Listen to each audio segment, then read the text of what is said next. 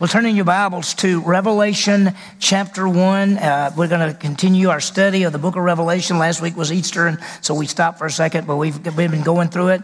We're seeing this is the book which really gives the end times. I mean, God rules the world. Jesus Christ, the Son of God, sits on the throne and rules forever and ever.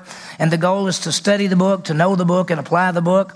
Last time we got sort of the introduction where John is writing to seven churches, and we got the background and all those things. This morning, we're going to see if it'll work here. Uh, we're going to see the first vision in the church. As we're talking, because the book of Revelation has all kind of different things in it. We're going to see that, and we're going to realize that John is on this island, and it's the first day of the week, which is Sunday, and he hears this voice behind him, and it's loud and powerful, and it, it's it tells him to write some things down. So when he turns around, he sees that uh, uh, it looks like a man that's in the middle of seven big candlesticks. It's all powerful and all of these things, and his hair is white, his eyes are glowing, his feet are glowing. He's dressed in a long robe. He has seven stars in his right hand, and when John sees him, he faints. And let me tell you, if we were, if we were there, if we, if Jesus Christ appeared right now in front of us, we'd all probably fall down as well. He's powerful. He's God. And so it's Jesus Christ, but it wasn't the way John had seen him in the past. John would always say he's the Lamb of God. That's who he is. But now he's seeing him as the lion out of the tribe of Judah. So Jesus reaches over, touches John with his right hand, and kind of gets him up and says, I want you to write what you have seen, what you are seeing, and what you will see.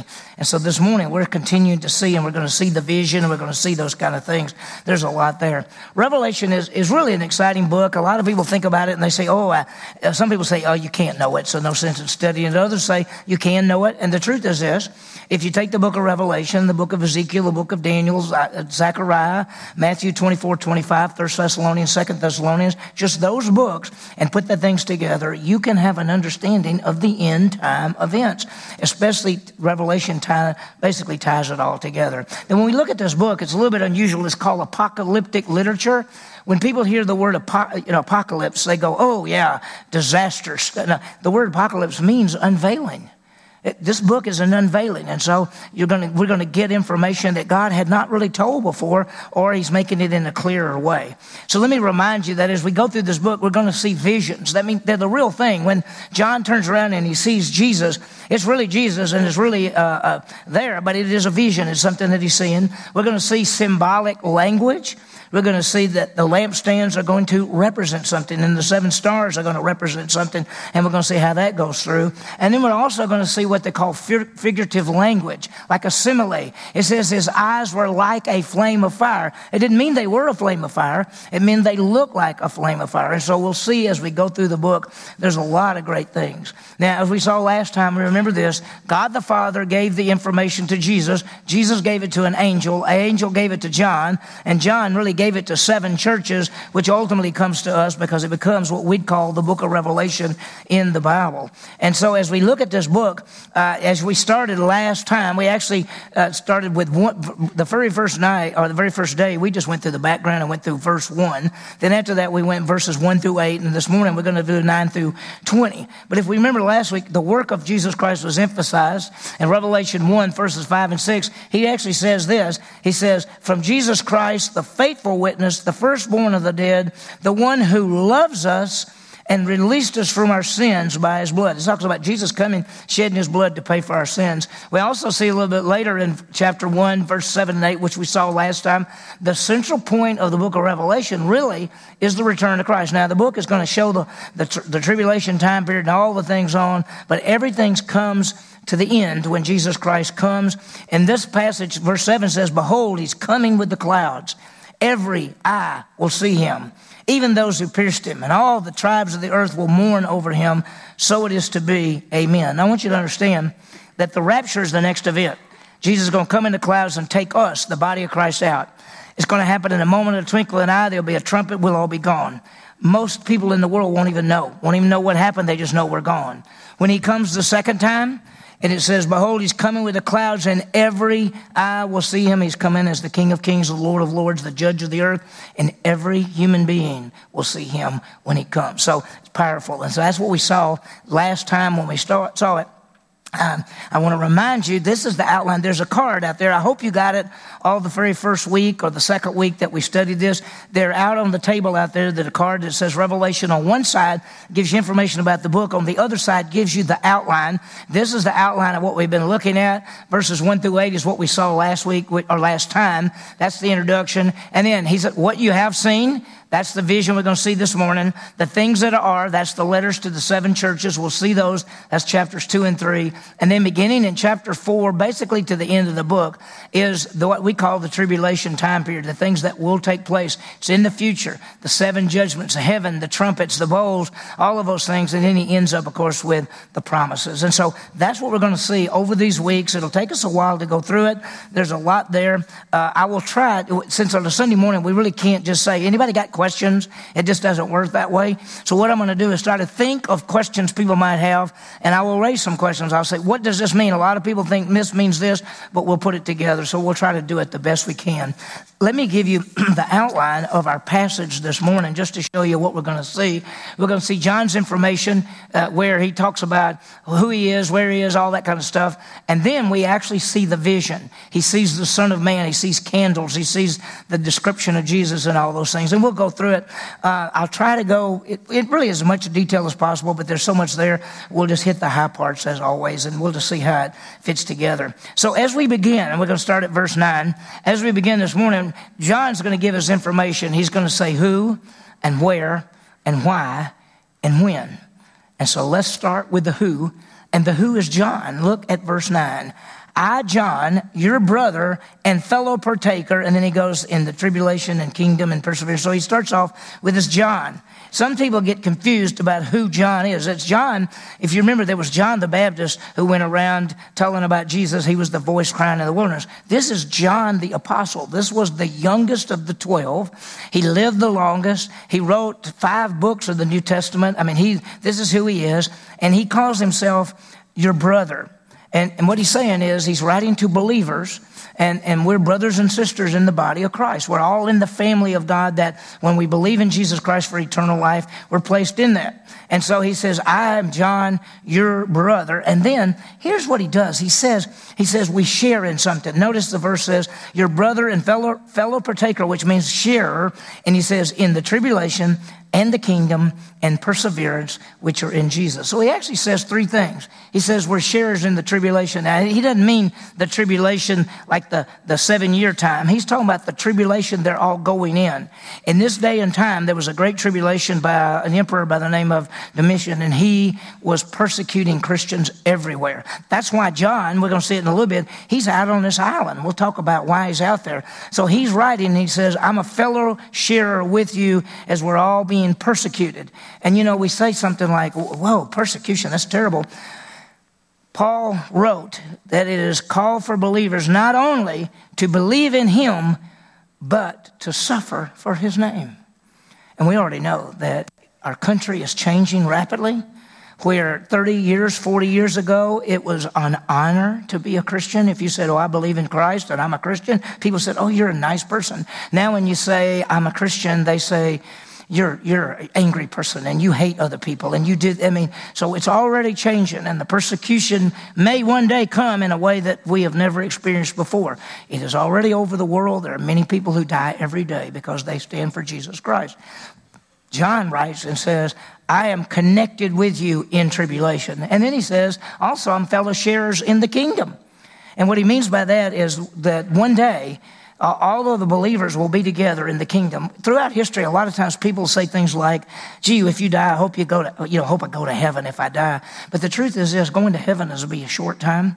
We will come back to this earth for a thousand years and rule with Jesus there. It's called the earthly kingdom. And then he'll make a new heavens and a new earth. And this kingdom will be called the eternal kingdom and it will go on forever.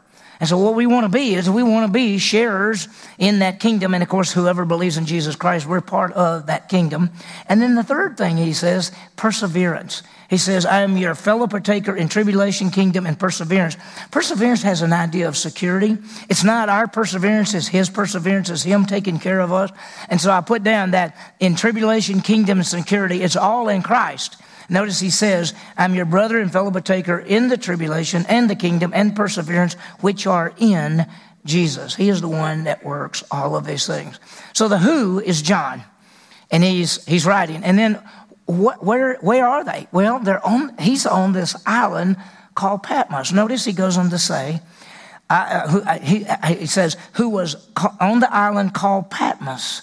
Now, what is that? Where is that? What, what do we know? Well, Asia Minor, this is Asia Minor. These were the seven churches where this is modern day Turkey. And then off of, the, there's Ephesus, the famous uh, church. There's this little island right out there called Patmos. And the Romans had it, and the Romans would sometimes exile people out there, and they made them do hard labor. And what happens is they put John out on this island. The Romans did. And so he's there, and it was a place of exile. I think it, yeah. Uh, so let me just tell you, here's the persecution. Let me, let me give you an idea of what's going on. In the 60s and 70s, now you remember Jesus was basically started his ministry around age 30. We think that was probably around the year 30, 31, died around 33, 34. Then came Paul and everybody, and they did all this ministry. Well, in the year 60 to 70, there became great persecution against Christians under Nero. And they took Peter and crucified him upside down because he didn't want to be crucified the right, you know, the other way, because in honor to Jesus Christ. They took Paul and they cut his head off because Paul was a Roman citizen, so he couldn't be crucified. They cut his head off. In AD 70, they came into Jerusalem because of the rebellion of the Jews, and they came into Jerusalem and destroyed the city, destroyed the temple, scattered people all over the world.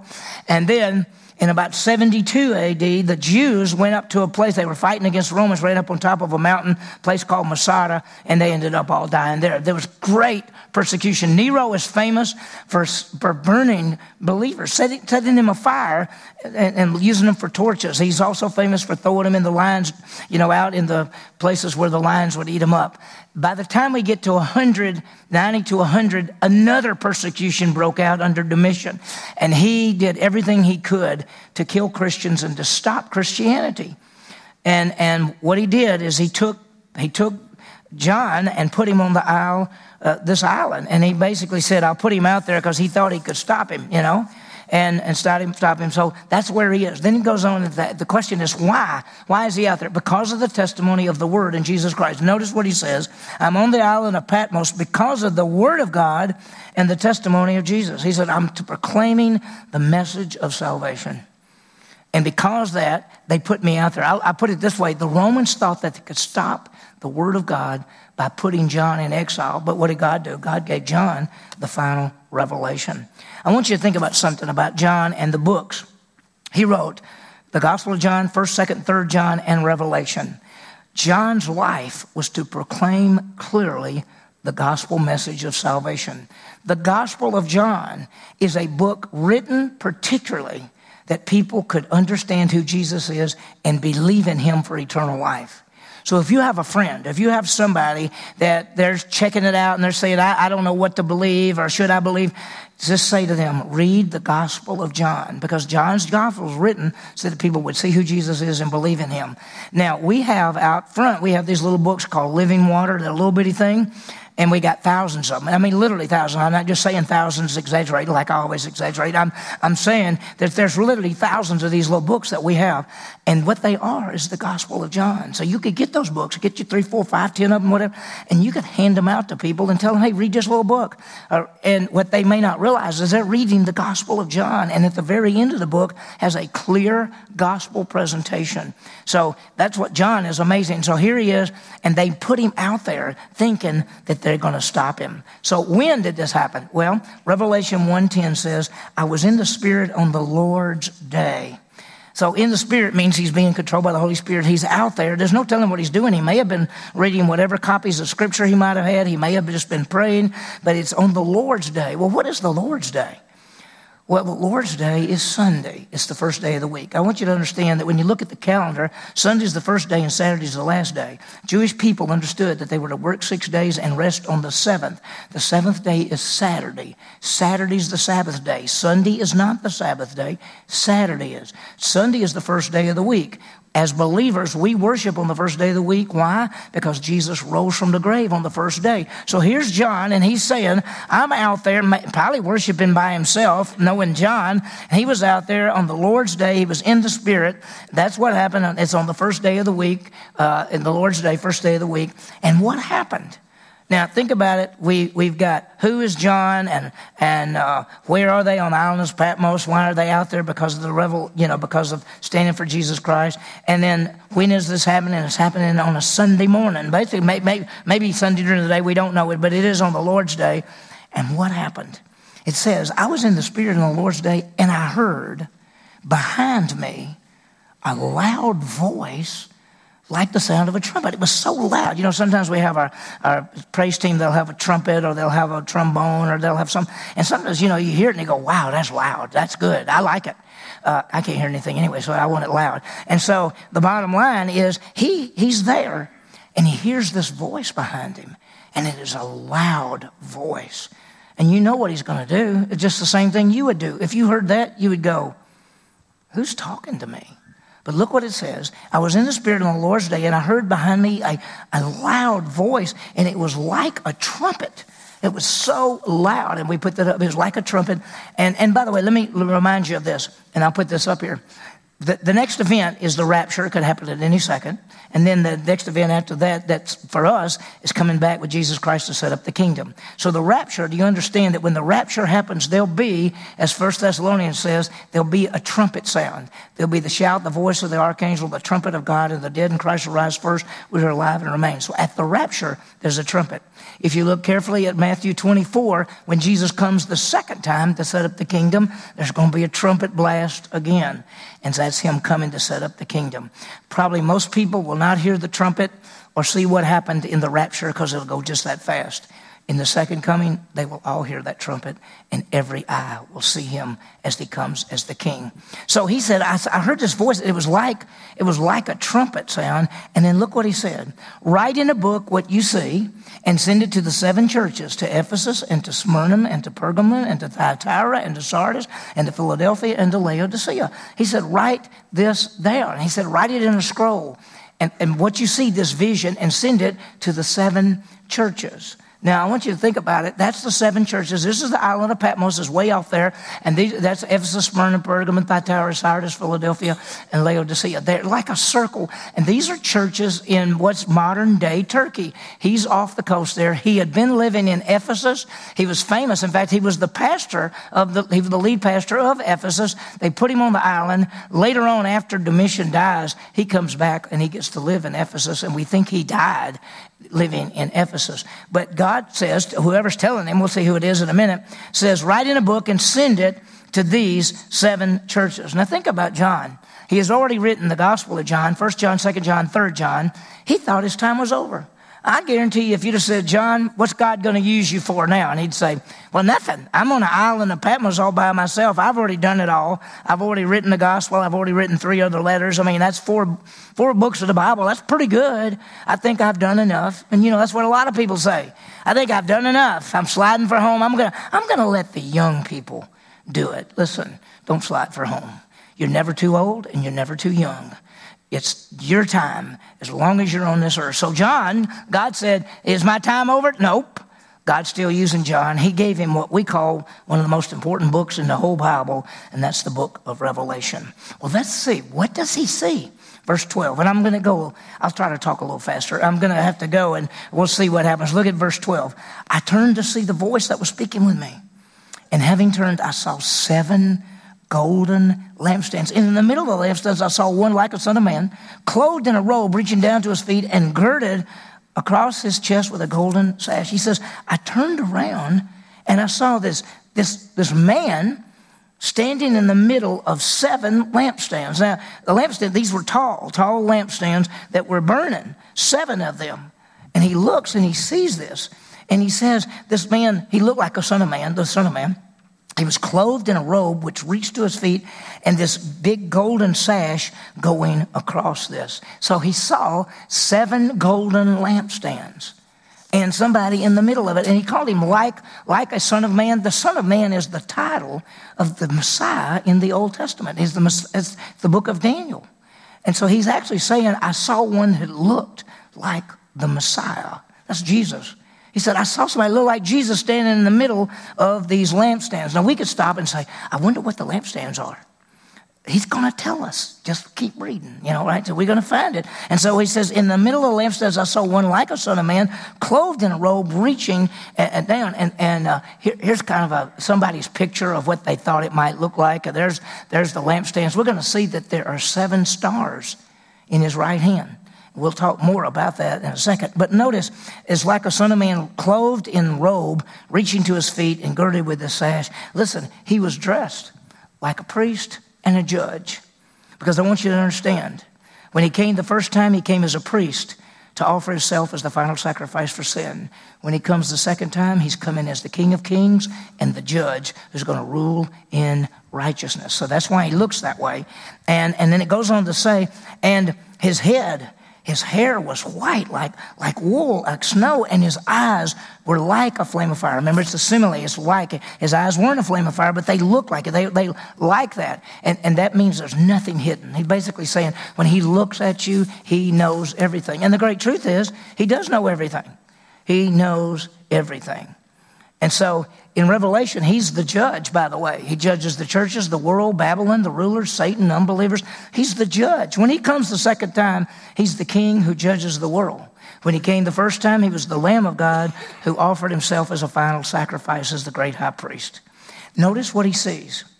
He says, in, uh, his feet, let, let, me just give you this one. His feet were like burnished bronze and had been made to glow in a furnace, and his voice was like the sound of many waters. He said, I looked at him, and he looked like a person, and he had this sash on, and his hair was white, and his eyes, everything was, and, and his eyes were like a flame, and he had these lampstands, and he had in his hand something, and his feet were like burning. They were like, he said, That's what I saw.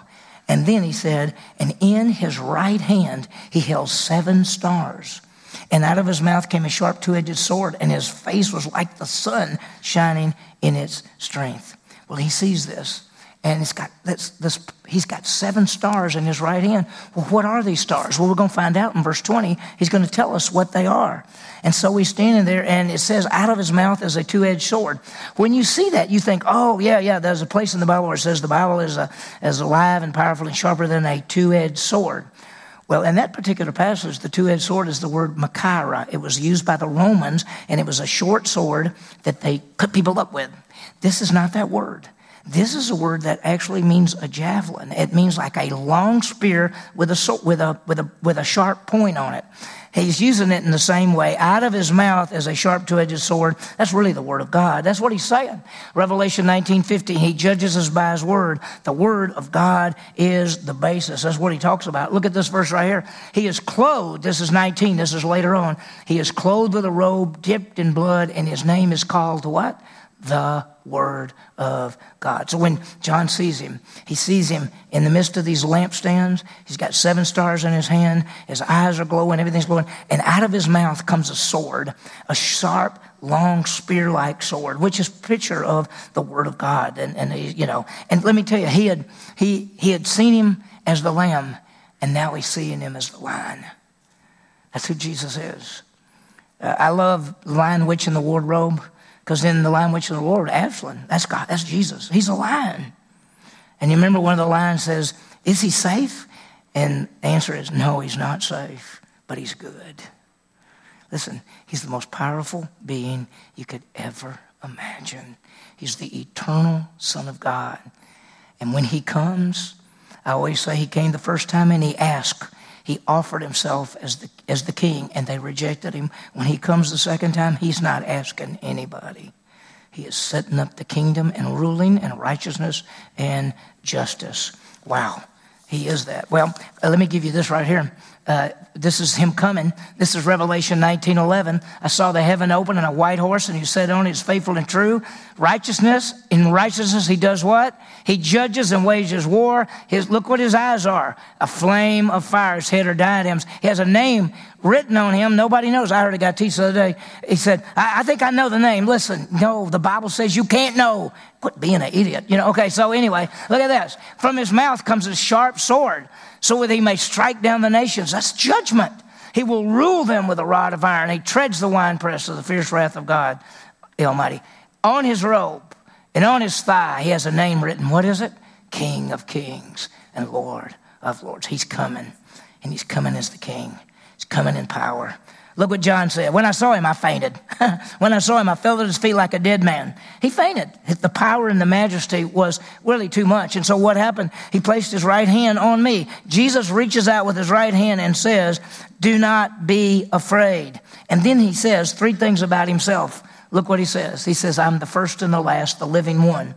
Look what he says. I am the first and the last, the living one. That means he's eternal. He's the first. When you think of, he says, I am, that's the name of God. The first and the last, that's the idea that he's eternal, the living one. He always lives. He's the Alpha and the Omega. He's the beginning and the end. He's the first and the last. He's called that way all the way through the book. In verse 8, I'm the Alpha and the Omega of chapter 1, who is, to, who is, who was, and who is to come. Or who, you know, just, he's just amazing.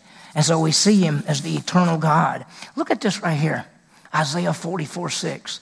Thus says the Lord, the King of Israel, and his Redeemer, the Lord of hosts I am the first and the last. There is no God beside me. Look, you can look around the world, and there's all kind of people there, and they have all kind of false religions. And I'm going to tell you what, they're all false religions. There's only one true God. There's only one Savior. Jesus says, I'm the way, the truth, and the life, and no man comes to the Father except through me. He's the only one. There's nothing else. And anybody else that says there's, this is the way to God, there's only one way to God, sometimes people are going to persecute you because you will say you believe there's only one way to God, there's only one God, and that is the Savior Jesus Christ. And people will come after you because you say that. But what does he say? I am the first and the last, and there is no God beside me. The second thing he says about himself, I was dead, but now I'm alive. Look what he says. Uh, behold, I was dead, and behold, I'm alive forevermore. He died. He was dead. He came to die on the cross. He said, I be, literally in the Greek, it says, I became dead. He came to the earth, died to lay down his life, died on the cross to pay for sin, and then alive forevermore. He's the resurrection and the life. He's never going to die again. He's the Savior of the world. That's who he is. He lives forever. And then the third thing he says, I have the keys of death and Hades. That means he has authority over death and Hades, meaning he has authority over death. He's conquered it. By the way, you hear the word Hades, and a lot of people immediately assume when you hear the word Hades, that means hell. It does not. Hades is a place in the earth, the place of the dead. Luke 16 talks about it. It is not hell. It's not the lake of fire. The words in the Greek, in the New Testament that deal with the lake of fire or hell is Gehenna and a place called the lake of fire. This is Hades. This is the place of the dead. He is saying, I control all lives. I control life and death. I have conquered death. That's what he's done. Look at this right here. Jesus said, he's talking to Martha. He says, I am the resurrection and the life. Now, I want you to look at this verse carefully. I'm the resurrection, I'm the life. Now, he's going to explain resurrection. He who believes in me will live even if he dies. That's resurrection. And then watch. And everyone who lives and believes in me will never die. That's life. He's the resurrection and the life. He's the one who gives eternal life. He is the one who raises everyone from the dead that dies and lives. They live forever. Some, let me, let me say it a better way. They will exist forever. I want you to understand. I think I talked about it last week. There will be some people who will live forever with Jesus Christ. It's called eternal life and it comes by faith. There will be some who will exist forever, separated from Jesus Christ. It's called the second death, and it's because they did not believe in Jesus Christ for eternal life. I hope and pray every one of you in this room that you have believed in Jesus Christ to give you eternal life. It is not your works, it is not your goodness, it is not trying to be a good person or trying to do anything. It is taking the gift of eternal life, which is offered to you because Jesus has died and rose again. He has paid for all sin, and He's offering to you a gift, and the gift is eternal life. And when you believe in Him, He gives you eternal life. Look at verse 19. He says, Therefore, here's what I want you to do write these things which you have seen, the things which are, and the things which will take place. This verse is the outline of the book. Look what he says. Write the things that you have seen. That's chapter one. Write the things which are. That's chapters two and three. Write the things which will take place. That's chapters four through chapter 22. That's the book. That's the book and this is the outline that we gave you, and that's the outline of the book, and it all goes back to verse 19. Now let's get the answers to this first vision. Look at verse 20. As for the mystery of the seven stars which you saw in my right hand and the seven golden lampstands. Because we had, we asked, who, what are the seven golden lampstands and what are the seven stars? He's going to tell us. He says, the seven stars in my right hand and the seven lampstands, he says, seven stars are the seven angels of the seven churches. Seven angels. Well, the word angel, or the word there is angelos, which can mean messenger. And so we're going to talk about it next week. We'll go into detail. Does he mean that each one of these churches has a particular angel that is involved with them? Or does it refer to messenger, which usually means somebody in the church, which is like the teacher, like maybe the pastor? And so is, are, is the seven stars real angels or are they people? We'll talk about it some next week. We know that the seven lampstands are the seven churches. And that's what he's talking about. So we're going to see it. As for the mystery of the seven stars which you saw in my right hand and the seven gold lampstands, seven stars are the seven angels, the seven churches, and the seven lampstands are the seven churches. So we've already explained the vision. Jesus in the middle of the seven churches. He's holding in his hand the seven messengers, whether they're real angels or people, we don't know. We'll have to look. And he's about to give a message to them. He's going to tell John, write to these people. Let me give you quickly close because of time. That's the seven churches, of course. Let's realize this is our application. Let's realize that God has revelation for us. He has it. That this, the Word of God is meant to be understood and applied. We can know the book of Revelation. We can know the whole Bible. We can understand it and put it together. That's why we're supposed to study the Word of God and dig it and, and understand it. Second, let's realize our position in Christ. When we believe in Jesus Christ, we're placed in Him, and just as He died, we were dead, and, and then He rose again, we rose again. So basically, we died and rose again with Christ to a new life. Let's live in the newness of life life and walk worthy of our calling, of our position. That's who we are. That's what John is going to do. And then the third thing, let's worship Jesus Christ. I want you to think about it. First of all, He's the judge. We'll give an account. All of us in this room who know Christ, who have believed in Him, we will stand before what's called the judgment seat of Christ to be rewarded for the things that we have done.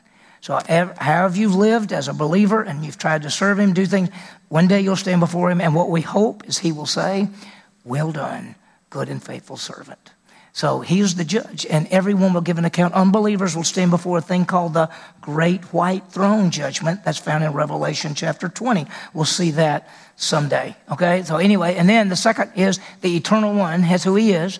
He's the first and the last, the beginning and the end. He's the eternal God. Let's worship him as who he is. And then finally, he is the one who conquered death by his resurrection. He has the keys of death and Hades, and he will bring all people up, some to live with him forever and ever through by faith in Christ, that's eternal life, some who will die forever, separated from him because they did not believe in him. That's called the second death. What a passage. Well, we've just gotten started, and in the next week or two, of course, we're going to start going through these, these letters to the churches, and they're particular letters, but the information in those letters fit churches today. We'll see how that fits together.